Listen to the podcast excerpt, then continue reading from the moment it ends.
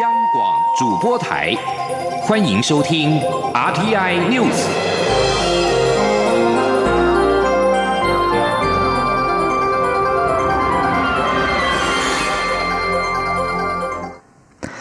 各位好，我是张旭华，欢迎收听这节央广主播台提供给您的 RTI News。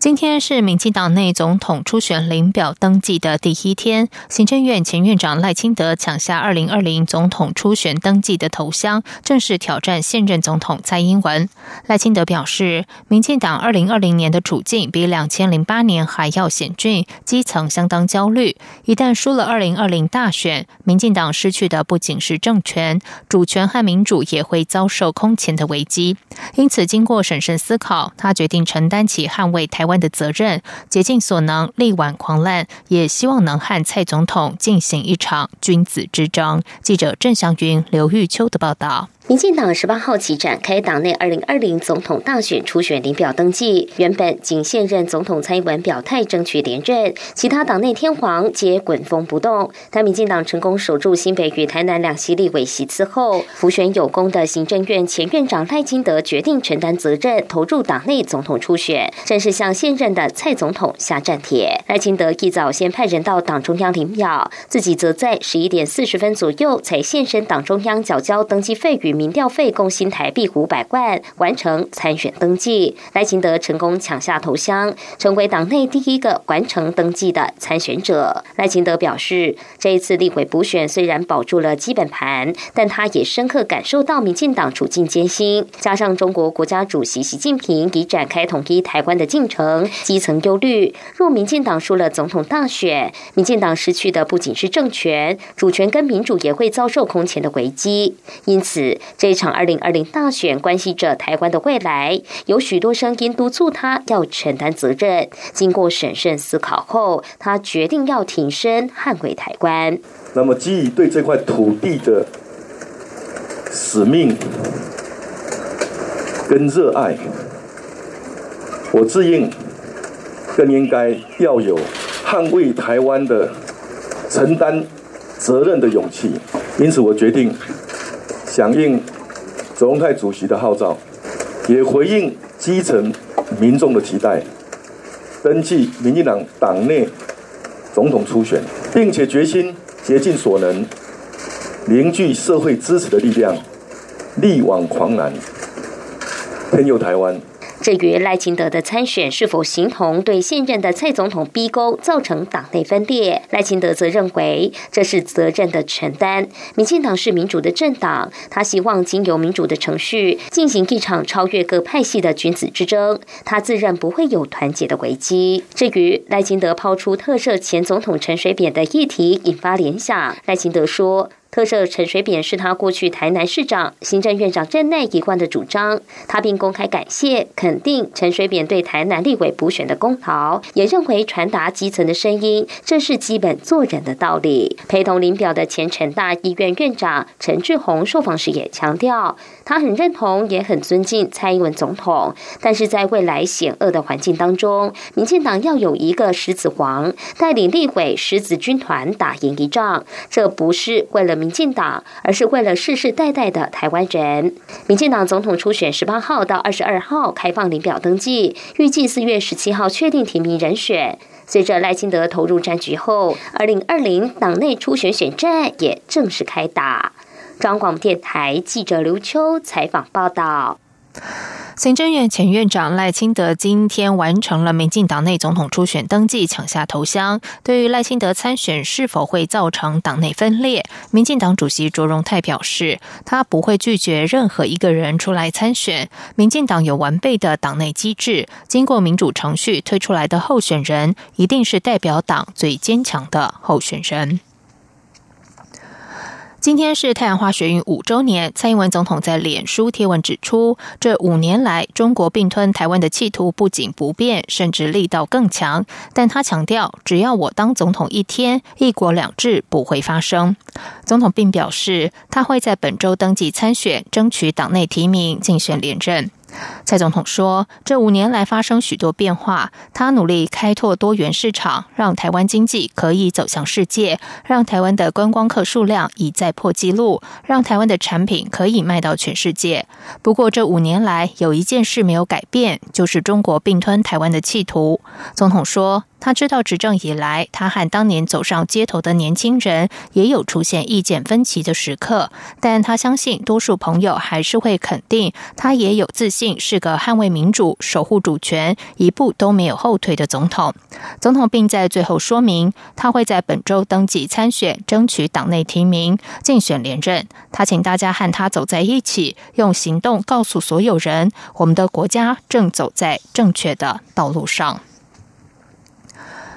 对于行政院前院长赖清德今天登记参选民进党党内总统初选，国民党发言人欧阳龙表示，这是民进党内部初选，国民党希望不论未来由谁出现，民进党都能良性竞争。他说，国民党对于赖清德参选不能智慧，但希望赖清德既然要参选总统，就要清楚的说明两岸立场，不能再模糊。而国民党主席吴敦义今天接受网络媒体 ET Today 专访时表示。赖清德登记角逐民进党内总统初选，他并不惊讶，只是没有想到这么快。至于外界批评国民党面对二零二零总统大选似乎没有人才，只知道推高雄市长韩国瑜，吴敦义说：“如果有其他候选人的民调胜过国民党的人选，国民党还有一张牌，这张牌不打，不就是愚蠢了吗？”记者刘品希的报道。行政院前院长赖清德十八号上午登记参选民进党党内总统初选，引发政坛热议。国民党主席吴敦义中午接受网络媒体专访时表示，赖清德离开行政院长一职后，他就认为赖清德应该会有一些动作，所以对于赖清德登记参选，他并不惊讶，只是没想到这么快。已经表态角逐国民党总统初选的新北市前市长朱立伦办公室则表示，请赖清德与蔡英文总统先就特赦前总统陈水扁的议题辩论后再说。面对二零二零总统大选，吴敦义多次强调保留万分之一征召高雄市长韩国瑜的机会，遭网友嘲讽国民党穷的只剩下韩国瑜。对此，吴敦义接受专访时表示，如果突然冒出他党人选或其他人士的民调气势凌驾国民党现有人选，国民党当然要保留一张比较有制胜机会的王牌。如果有牌不打，不就是愚蠢了吗？他说。我也不认为，呃，就是别的人都不可能当选，我也不这样认为。OK，可是假设一个政党，嗯，他可能推出的人是。被另外一个不是本党的人有超前的时候您认为可能是包括柯市长，那或者说今天要出来选的赖院长等等，我不能有特定的目标哈，嗯，只是我要假设，如果有这种情况出现。那国民党还有一张牌，是这张牌不打，那不就是愚蠢了吗？OK，就是这个道理啊。至于自己究竟是否会投入党内总统初选，吴敦义说，的确有很多人鼓励他，但他参选也如同征召韩国瑜的几率一样，是万分之一的机会。除非万不得已，他何必让选举更复杂化？主持人追问：“如果韩国瑜被征召也坚持不选，他是否就会亲自出马？”吴敦义说：“这不是他的前提。”此外，有外界评论吴敦义是修车手，但不是赛车手，一指吴敦义有能力改变国民党的体制，但不适合代表党出征总统大选。对此，吴敦义说：“他爱车，会修车，也能够开车，但要他超速赛车，他不会做。”央广记者刘聘熙在台北的采访报道。接下来关心的是，经济部今天召开电价费率审议委员会，一如先前经济部抛出的主张，由于国际能源价格预估走势比去年低，因此决议四月新版电价将不做调整，维持平均每度新台币二点六二五三元。这是从去年四月电价调涨百分之三之后，连续两次动涨。记者谢嘉欣报道。经济部日前罕见的在电价审议委员会前发布新闻稿，强调将在审议四月新电价时主张不做调整，引起外界瞩目。经济部十八号召开电价费率审议委员会，尽管比预定结束时间晚了一小时，最终仍是拍板四月电价不予调整。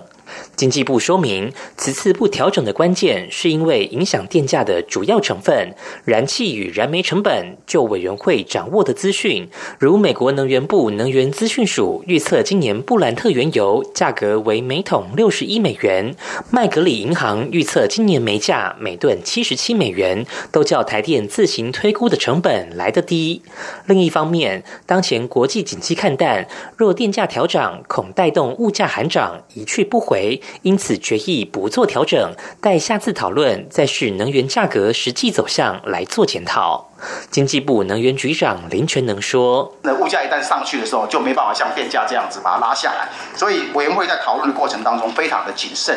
那因为这次是推估，所以我们让电价维持在去年所调整的一度二点六五三。我们在观察整个的一个燃料的状况，然后在十月的时候做更适当的一个处理。”经济部次长曾文生也提到，若依照目前国际能源价格趋势，在不考虑区域政治因素，单就经济面评估下。十月应该没有涨价压力，但届时仍要视实际情况做检讨。另外，由于台电目前有累计亏损，依规定合理利润可达百分之五。此次会议也由十三项指标去评比台电去年的营运绩效，结果都在八十分标准之上。因此，委员会决议将提拨电价平稳基金三百六十三点九八亿元给台电填补亏损。提拨后，电价平稳基金将剩下约四百一十六亿元。至于去年委员会提出将五月纳入下月电价范围，曾文生表示，委员只是给建议，没有决定权。经济部考量过去三年中五月平均用电量都不在全年前五大用电月份，因此没有将此事列入本次会议的讨论事项。中央广播电台记者谢嘉欣采访报道。在外电消息方面，纽西兰政府今天表示，纽西兰将紧缩枪支法。纽西兰基督城十五号遭遇至今最严重的大屠杀事件，造成五十人丧生。法律专家今天向法新社表示，涉案主嫌塔伦面临前所未有的刑期，可能被永远拘禁，不得保释。不过，他却可能躲过恐怖主义的罪名。在纽西兰，如果因为谋杀被判有罪，在可能获得保释之前，经常要被拘禁最少十年。由于塔伦的罪行太过极端，因此可能被纽西兰法官判处一。九六一年废除死刑以来最重的徒刑。刑事律师克兰表示，塔伦非常可能被判处不得保释的徒刑。此外，纽西兰总理阿尔登表示，他的执政联盟一致认为有需要降低嫌犯可以随手取得枪支的机会。阿尔登发表谈话时，执政联盟伙伴纽西兰副总理皮特斯也站在旁边。皮特斯所属的纽西兰第一党先前曾经反对修改枪支法。不过，他表示他对总理完全支持。伊索比亚航空一架波音七三七 MAX 八客机上周发生空难，造成一百五十七人丧生。伊国运输部长摩吉斯十七号指出，黑盒子的数据显示，这起空难和去年十月印尼狮子航空坠机事故有着明显的相似处。去年十月狮航空难也是同行班机，当时机上一百八十九人全数罹难。莫吉斯告诉记者，这些相似之处将是空难调查过程要深入研究的问题。一航空难的初步调查报告将在三十天内公布。《华尔街日报》十七号引述消息人士说，美国运输部正针对美国联邦航空总署核准波音公司七三七 MAX 客机一事展开调查。报道中说，调查将聚焦于 FAA 在核发证明给这款机型的操纵特征增益系统，也就是防失速系统时是否使用适当的。设计标准和工程分析。由于波音七三七 MAX 引发安全疑虑，全球许多国家已经对这款机型寄出停飞令。国内陷入动荡的北非国家阿尔及利亚，该国十三个独立工会团体今天共同表态，拒绝支持新总理贝都伊筹组的新政府的行动。这十三个独立工会已经表示，在贝都伊寻求和他们展开筹组新政府对话时，他们会予以拒绝。刚获任命为总理的贝都伊为筹组新政府，已经展开和国内各界的对谈。他希望借由筹组新政府，平息国内各界要求总统包特夫里卡及轻信下台的抗议声浪。这里是中央广播电台台湾之音。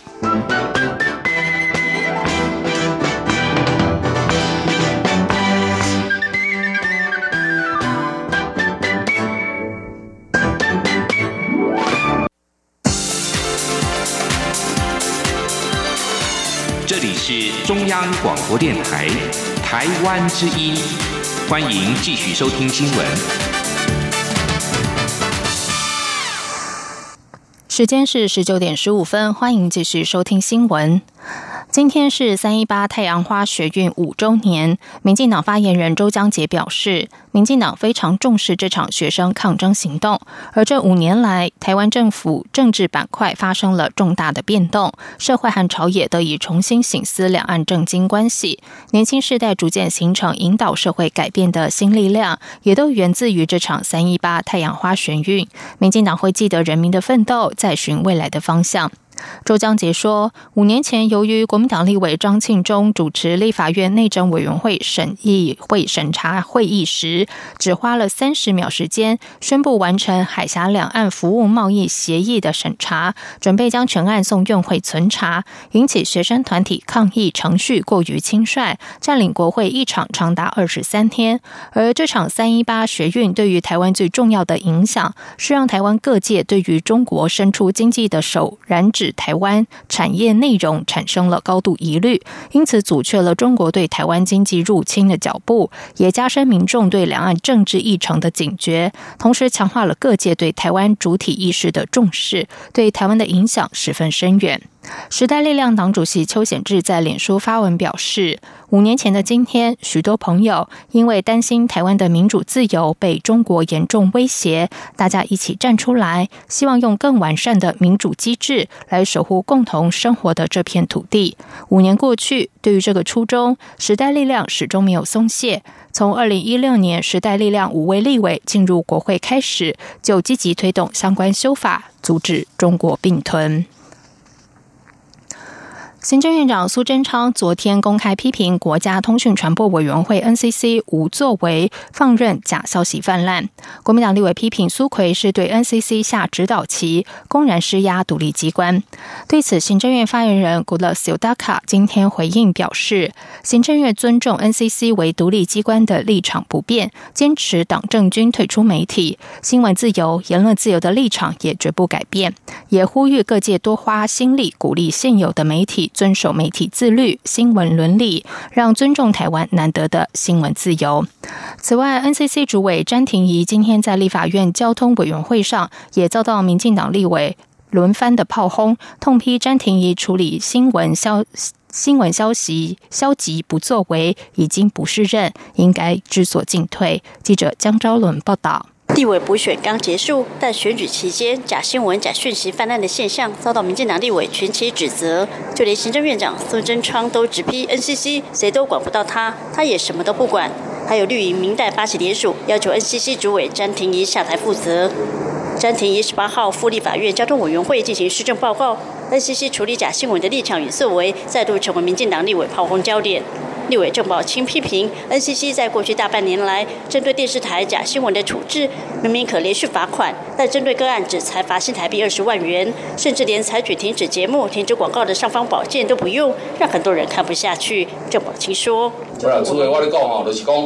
就简单啦，你的尚方宝剑只有高高举起，但是非常非常轻轻轻轻轻不放下。你不你真正出力嘛？你出力得几十万，哎。”拍一个广告都不止收入二十万啊，怎么只有花二十万？这是一个笑话了，而且没有联系法，这让人家更让人家痛心。立委林俊宪也批评，依照广电法，NCC 明明有很多手段处理，但都没有作为，只是一再强调还在程序处理中，但伤害已经造成了。林俊熙也指出，不止苏贞昌、葛奎对 NCC 处理假新闻不满，就连总统蔡英文在和绿委座谈时，也表明对 NCC 的表现不满意。詹婷仪的 NCC 主委位置还做得下去吗？针对立委与外界的批评，詹婷仪回应表示，电视台自律确实有失能的状况。NCC 基于法律权责，将缩短行政程序的时效，强化法律公用，提振媒体公信力。詹婷仪说。我想，呃，就广电媒体的部分哦，如何去呃强化它的这个自律的部分，甚至法律或者是他律应该如何来呃协助自律的这个提升媒体的公信力，这个是我认为确实是应该要呃再予以强化，因为我们现在看到的蛮多的状况，其实是自律的本身呃已经有一些呃。呃，应该可以说是呃不能完全发挥效用的地方哈。那我们可以去检视，就是说各个新闻台它在它的这个呃伦理的规范里头，呃有没有去落实。对于立委暗示应知所进退，詹婷仪则强调，他既然已经接下这个职位，就会协同委员会其他委员，全力把工作做好，持续努力。中国电台记者张超伦台北采访报道。东港籍渔船“稳鹏号”二月在摩里西斯海域发生了海上喋血案，造成一死七失踪。海巡署巡护“八号”驰援七千公里，三月初扣押了飞机凶嫌，今天押返高雄，并移送屏东地检署侦办，完成首次远征印度洋的抢救行动。海巡署舰队分署今天在第五海巡队召开记者会，说明执行“稳鹏号”海上喋血案的救援过程。侦防分署长张忠龙表示。特勤人员先前于三月二号成功的制服了飞机凶嫌，夺回稳鹏号控制权，在于三号将凶嫌押解到巡护八号。巡护八号前后历经二十六天的航程，来回共一万四千公里。今天上午返抵高雄港第五海巡队码头，完成了首次远征印度洋的抢救行动。行政院副院长陈其迈也感谢这次援救任务能够圆满完成，是政府跨部会合作与民力展现。的成果，他除了颁赠加菜金给执勤人员，并颁赠匾额和纪念品给在现场协助救援的鸿福八八号、上风三号及兆丰二七七号等三艘渔船的船东，表扬一行。蔡英文总统今天下午在总统府接见马街纪念医院医疗团。蔡总统感谢马街的医疗团队参与外交部的国际医疗合作计划，进驻我太平洋友邦吉里巴斯。总统说，虽然他这次因为行程的因素无法造访吉里巴斯，但马街医疗团透过义诊的方式，让当地民众感受到来自台湾的温暖，也让两国邦谊更加巩固。记者欧阳梦平报道。为了配合政府太平洋友邦及友好国家医疗合作计划与吉里巴斯台湾医疗计划的外交政策，马街医院在二零一四年七月于该国唯一的大型医院中央医院成立台湾医卫中心，并派驻专业医护人员长期投入，借以提升吉国的医疗能力，并协助改善公共卫生。蔡英文总统十八号下午在总统府接见马街医院医疗团，总统表示，外交部曾经制作过一部。部影片《阿兰的作文课》被许多国家分享，一同声援台湾。台湾对外喊出的 “Here's for all”。台湾 can help 证明医疗的普世价值与台湾的贡献，这些成绩都是仰赖医生们愿意奉献所学，组成医疗团到各地义诊、宣导卫教知识、守护当地民众的健康而来，让他们知道台湾人不仅善良，医疗技术与环境的软实力也非常坚强。总统说过几天他就要出访，但这次因为行程因素。无法访问吉里巴斯，但他相信马街医疗团代表前往，对两国的邦谊有极大的注意。总统说：“这几天，呃，我就要率团出访了哈。本来也是希望能够去吉里巴斯看看，我也是看看我们的医疗团在当地的情况啊。那很可惜，就是因为我的行程的因素啊，最后吉里巴斯没有办法成行。那。”就变成整个行程里面的遗珠之憾了。不过尽管我没有去呢，我相信各位代表台湾前往吉里巴斯啊，对提升两国的关系来说是有很大很大的注意。总统表示，台湾 can help 是台湾加入世界卫生组织 WHO 的主张，而对台湾来说，医疗团的医师就是最大的 help。他并祝福医疗团在吉里巴斯的行程顺利成功，并且把健康平安的祝福带到吉里巴斯。中央广播电台记者欧阳梦平在台北采访报道。副总统陈建仁今天宣布，第十届总统文化奖从今天开始征选到五月十七号。凡是符合文化耕耘奖、人道奉献奖、青年创意奖、在地希望奖及社会改革奖五个奖项条件者，不分国籍、性别、年龄，都可以透过自荐、推荐或主办单位提名的方式参选。记者欧阳梦平报道。总统文化奖从二零零一年开始，每两年举办一次。设置的目的在于弘扬台湾价值，为台湾树立重要典范。只要是有明确理念，并持续致力促进群体共荣的公民社会、民主和平的文明社会及永续发展的现代社会，而有卓越成就与贡献。足为表率的个人或团体，都是总统文化奖表彰的对象。总统文化奖今年迈入第十届，副总统陈建仁担任召集人，以文化自信 Next Twenty 为主题，回顾过去，展望未来。副总统说：“本届适逢第十届文化总会，希望能够透过这一次的总统文化奖，回顾过去二十年来台湾如何逐步建立自己的文化主体性，更展望未来台湾文化的可能性。所以定调为。”文化自信 Next Twenty，实在是意义非凡。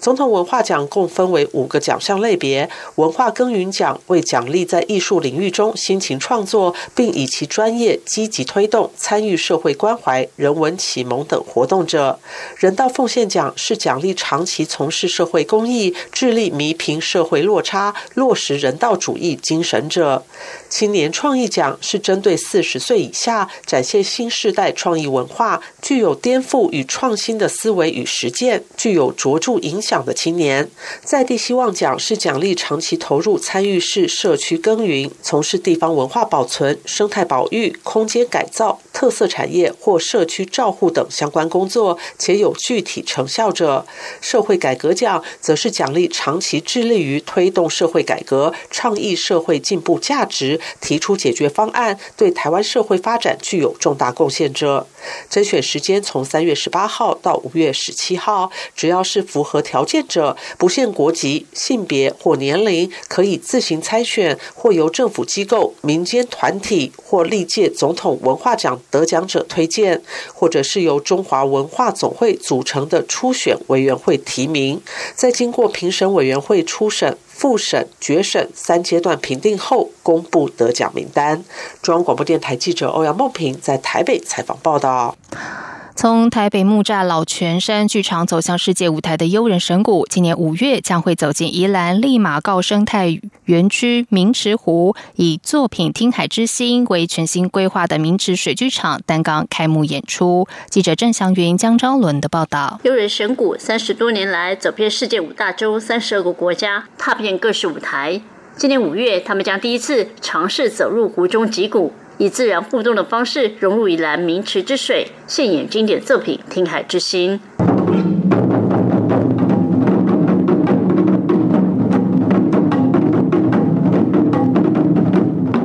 六人神谷艺术总监刘若愚指出，丽丽马高生态园区的名池湖被全山围绕，是再好不过的天然环形剧场。演出时将有大神鼓、大铜锣、大操锣架在水面上，还有歌者站在竹筏上飘过湖面歌唱。整个山谷都会因为回荡鼓声，展现一股奇特的宁静力量，也让听海之心作品有了不同的新生命。刘若雨说：“这个地点呢，就是真的就是因为它这个环境，它创造出来的整个的氛围，使我们觉得说，我们在这里面要做到一件事情，就是我前面讲的，寻找到安静的力量。它真的是安静的，幽人真鼓就在自己的宁静中击鼓嘛，所以鼓声虽然大，可能人心是安静的。”丽丽观光集团董事长蔡宗义表示，这次选择与悠人神谷合作，目的是希望借由结合台湾美丽的山水以及一流的表演团队，让台湾之美被世界旅客看见。蔡宗义说：“那我想，只要好的地方、美丽的地方，那国际级的团队进驻，可以把旅游跟艺术做结合，那这样对观光客来讲。”是最容易感动，而且最容易记忆的地方。好，那这样的行程旅程，我相信一定可以吸引国际人客来台湾。悠人神谷预计五月十号到十一号在明池水剧场进行开幕三场演出，接下来则会与丽丽观光集团合作，培训宜兰当地成员，为明年明池水剧场定幕剧演出做好准备。中国面台记者郑祥云、张昭伦台北采访报道。接下来关心今天的新南向新闻。为了协助东南亚国家对抗登革热，机关署去年起推动新南向登革热防治交流合作计划，率先和印尼合作。担任这个计划主持人杜武俊指出，这次台湾分享登革热疫情地理资讯系统建构，只要及时输入病例、地理环境等等参数，就可以找出高风险的登革热地区，让防疫团队可以及早应应，避免登革热疫情扩大。以上新闻由钟勋华编辑播报，这里是中央广播电台台湾之音。